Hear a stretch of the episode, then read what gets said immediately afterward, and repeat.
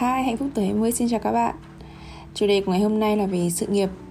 Để nói về chủ đề này thì mình không nghĩ là nó phù hợp với cái cái dòng podcast của mình đang làm về à, tâm lý tình cảm cho lắm ấy. Thế nhưng mà mình sẽ làm vì có một số yêu cầu mình làm và tự nhiên mình cũng muốn chia sẻ nữa. Thế nên là không sao, nếu các bạn ừ, muốn nghe thì cứ nghe tiếp thôi nhá. Thường thì các bạn thấy những podcast trước của mình hay về tinh thần ấy đây sẽ là một podcast thiên về vật chất, về cuộc sống thực. Kiểu hashtag sống thật đấy ok, rồi. Mình chưa gì đã nghĩ không biết là mình của 20 năm sau khi mà nghe lại cái podcast này thì không biết là có buồn cười không. Đây chính là những cái suy nghĩ thật của mình về công việc ngay tại lúc này, ngay tại cái độ tuổi này.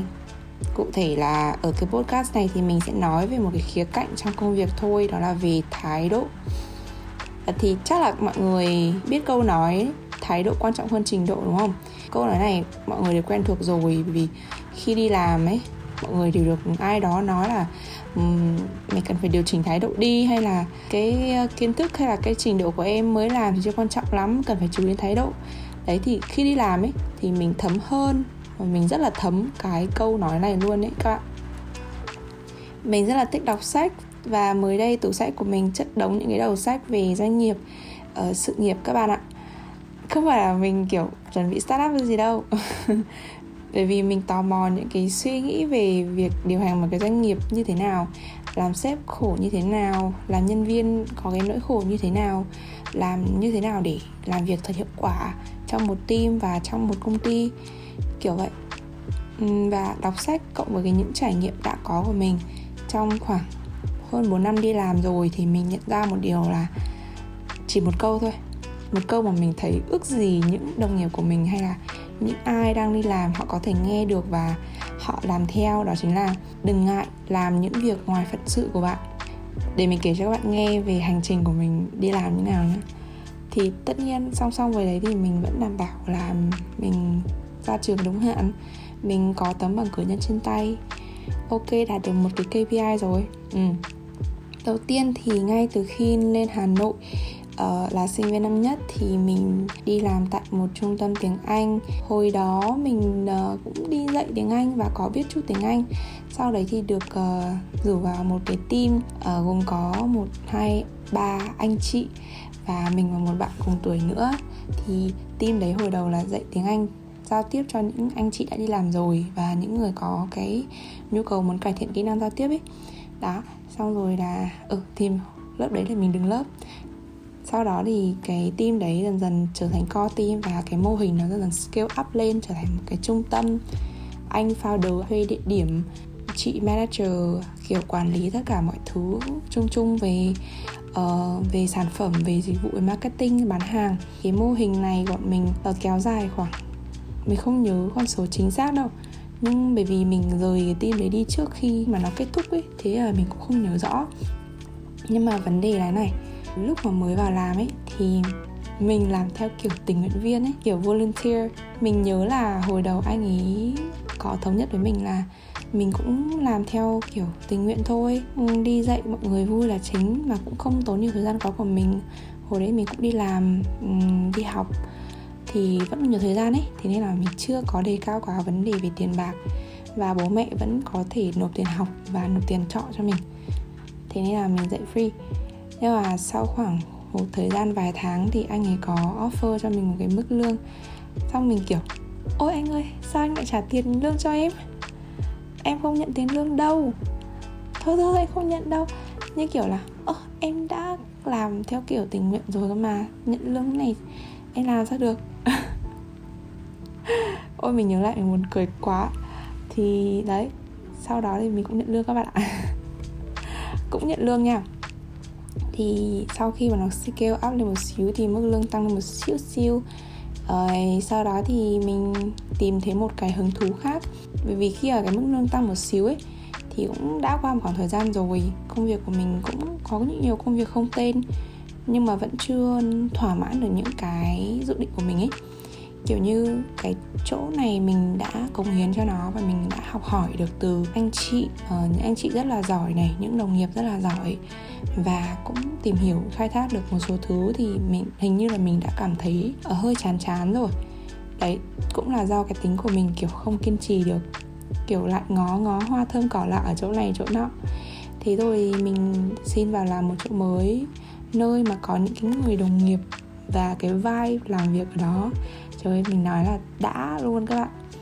Đây là một cái nơi mà mình cảm nhận là uh-huh, thôi chọn chỗ này thôi. Việc mình làm ở đây ban đầu chỉ là lễ tân thôi. À nhưng bạn có để ý không? Mình dùng cái từ chỉ là không như thế là sai nhá. Mình sẽ nói lại. Ban đầu mình là lễ tân. Mình không đánh giá nghề nào về nghề nào là xịn sò hay không xịn sò ấy. Nghề nào cũng là nghề và quá ư là đem lại giá trị to lớn trong doanh nghiệp chỉ khác nhau là mỗi vị trí đem lại giá trị riêng trong phân khúc tác động của cái vị trí đấy.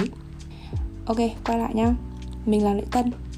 Rồi sau đó 2 tháng mình làm manager cho một cơ sở. Nhưng mà mình thấy mình chỉ đổi cái tên thôi, chứ cũng thêm vài đầu việc thôi, chứ cũng không có gì nhiều. Ở vị trí này thì mình được thể hiện khả năng của mình nhiều nhất. Đấy là bây là cái quan trọng. Mình được ép vào nhóm ban điều hành công ty này mình được giao chịu trách nhiệm về nhiều mảng hơn. In charge, tổ chức sự kiện của công ty tại miền Bắc. Đây cũng là một cái event đánh dấu cái uy tín và cái năng lực của mình với ban giám đốc. Khiến ban giám đốc nhớ mình nhất đấy. Mình đoán thế. Mình nhớ là mình được khen được nhiều người trong công ty và những người tham gia sự kiện đó biết đến mình. Hiểu à con bé này đứng đằng sau, họ cần làm đây. Wow nhưng mà những cái công việc trong job description của mình khi mà mình nhận cái vị trí manager này nó không có bao gồm những công việc đó các bạn ạ. Lúc mà mình nhận cái công việc đấy mình không nghĩ nhiều đâu. Bây giờ nếu mà mình nghĩ lại nếu mà mình từ chối không nhận cái công việc đấy chỉ vì lý do là à, công việc này không nằm trong job description của em hay là em còn rất là nhiều việc cần phải take care. Thực sự lúc đó mình cũng nhiều việc thật kiểu những cái việc không tên nữa kiểu chạy đi chạy lại cho đến những cái việc khác. Hay là hồi đó mình còn nhức đầu, mất ăn, mất ngủ vì nhân sự, chưa nhận được hỗ trợ như là mình mong muốn từ đồng nghiệp nữa cơ. À lại còn đăng kỳ thi giữa kỳ, rồi bài tập thuyết trình, bài tập nhóm ở trên trường, trên lớp một đống luôn. Nhưng mà mình chỉ nghĩ đơn giản là như này, cứ làm thôi, có tâm rồi sẽ có tâm ngoài ra thì đây hoàn toàn là việc mà mình có thể làm được ấy. Thậm chí mình còn thích nữa cơ vì mình cũng chưa bao giờ làm. Mình còn muốn sếp giao thêm nhiều việc nữa, kiểu hãy bóc lột em đi, hãy cho em nhiều việc nữa đi ấy. mình bị thích làm ấy. Nhớ lúc đấy thì mình ăn mặc bình thường, như kiểu sinh viên năm nhất mới lên thành phố ngơ ngơ ngác ngác. Nhưng khi vào công việc, một cái là lấy lại vẻ lạnh lùng luôn. Làm việc nghiêm túc, chỉnh chu, cẩn thận, nói chuyện với từng nhà cung cấp để sắp xếp công việc của công ty nó ổn thỏa nhất à còn cả lần tổ chức như end party của công ty cũng vậy. Cũng vẫn là một tinh thần, một đứa mà người ta nhìn vào sẽ nói là của công ty trả em bao nhiêu mà em làm giữ thần vậy em? Hay là uhm con bé này chắc lương cao lắm nhở đâu có. Thôi, mình không quan tâm drama lắm nên là nếu mà có hỏi vậy thì mình sẽ im lặng đấy. Cũng như ba bạn trẻ khác mới tham gia thị trường lao động ừ, công việc mà bạn làm tuy là một nhưng mà mình luôn luôn muốn làm 10 thậm chí hỏi và nói thật nhiều ý tưởng, đề xuất ra thật nhiều với sếp. Mặc dù là mình sẽ thêm việc đấy, nhưng mà mình tin là sếp hay là cách khác là công ty ấy, họ sẽ có thể nhìn thấy năng lực của mình và ắt họ sẽ trao cho mình những giá trị hữu hình là vật chất, tiền hay là tài sản ấy, và giá trị vô hình, tức là sự tín nhiệm hay là sự trân trọng. Và đúng hiện tại mình đang cảm nhận được những thứ mà công ty đang trao lại cho mình. Nó càng ngày càng nhiều. Mình có nghiên cứu về quyển uh, học làm sếp hay những cái cái cái video về học làm sếp ở trên YouTube hay trên Facebook để mình có thể hiểu hơn về sếp và nhân viên ấy.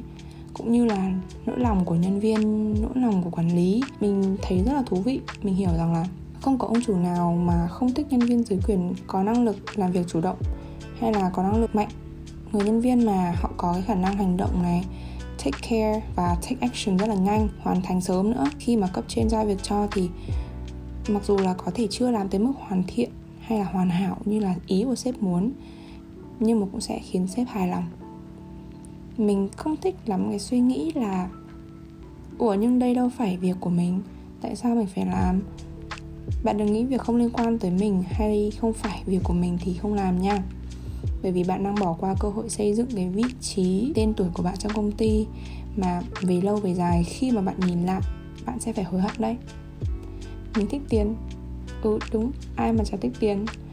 Nhưng mình thích được cống hiến hơn. Ít nhất là ở thời điểm này, khi mà mình còn thích việc đang làm.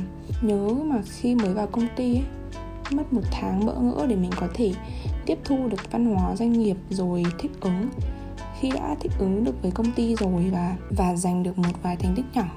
Lúc này thì tham vọng của bạn sẽ ngày một nhiều lên. Bạn sẽ suy nghĩ về việc tăng lương thăng chức thậm chí là suy nghĩ về việc làm sao để ngồi vào vị trí ban giám đốc công ty. Ừ, mình hiểu mà bởi vì mình cũng vậy. Nhưng mà good thing takes time. Mình cũng vậy thôi kiên trì và bắt đầu hoàn thành từ những việc nhỏ trước mắt trước. Những việc trước giờ mà bạn chưa từng làm thì điều gì xứng đáng sẽ đến với bạn? Thực ra với mình thành công nó không định nghĩa bằng con số đâu. Một phần nào đấy thôi. Tức là trong những cái trường hợp cụ thể thì mình làm việc ấy, mình sẽ hay làm việc bằng con số. Tức là cái gì cũng phải rõ ràng. Không thể nói mồm hay là không thể dùng những cái từ ngữ như là khá hay là rất được. Cái gì cũng phải nói chuyện bằng con số nó mới rõ ràng và sòng phẳng ấy. Nhưng riêng với, đối với sự thành công mà nói, đối với khái niệm thành công mà nói thì mình không có định nghĩa bằng con số cụ thể hay là cũng không có một cái mốc thời gian cụ thể cho nó. Với mình thì, ví dụ ngày hôm nay mình giặt được một cái quần áo này đã là thành công rồi, hay là mình chạy được 2 km đã là thành công rồi.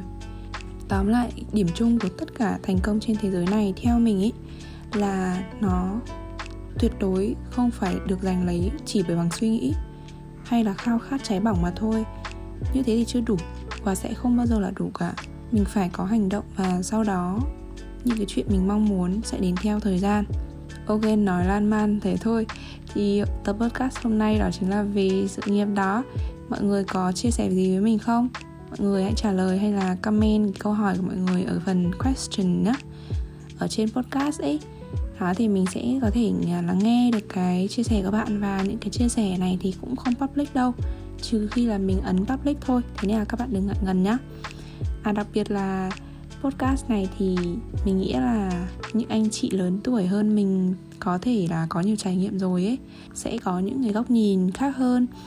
Thực ra đây chỉ là một khía cạnh, một góc nhìn của một người cũng chưa phải đi làm lâu năm, thế nên là sẽ còn khá là nhiều thiếu sót. Tuy nhiên cũng hướng đến sự tốt đẹp và tích cực, thế nên là mọi người hãy góp ý, hãy chia sẻ nhiều hơn. Đặc biệt là mình có một cái form gọi là form tâm sự tuổi 20 Nếu bạn nào có những cái chia sẻ tâm sự thì hãy đừng ngần ngại chia sẻ ở cái form đấy cho mình nhé. Mình sẽ lắng nghe các bạn. Podcast này của mình thì được tài trợ bởi Mây Đây là một cái ứng dụng mà mình khá là thích bởi vì nó tổng hợp rất là nhiều tin tức mới nhất có cả podcast hay là những câu chuyện đến từ hàng ngàn người cũng như mình cũng là những nhà sáng tạo trên khắp thế giới luôn các bạn ạ. Hiện tại thì kênh Hạnh phúc tuổi 20 được có mặt tại trên mây rồi. Các bạn hãy tải mây và ấn follow mình để có thể ủng hộ mình nhiều hơn. Ok, bạn cảm thấy chủ đề hôm nay như thế nào? Cảm ơn bạn đã lắng nghe tới đây nhé Ờ, nếu có gì thì bạn hãy cứ trả lời câu hỏi và nhận xét với mình để mình có thể cải thiện hơn trong những tập podcast tiếp theo hẹn gặp lại các bạn trong tập podcast tiếp theo. Mình sẽ nói về chủ đề tiền. Bye bye.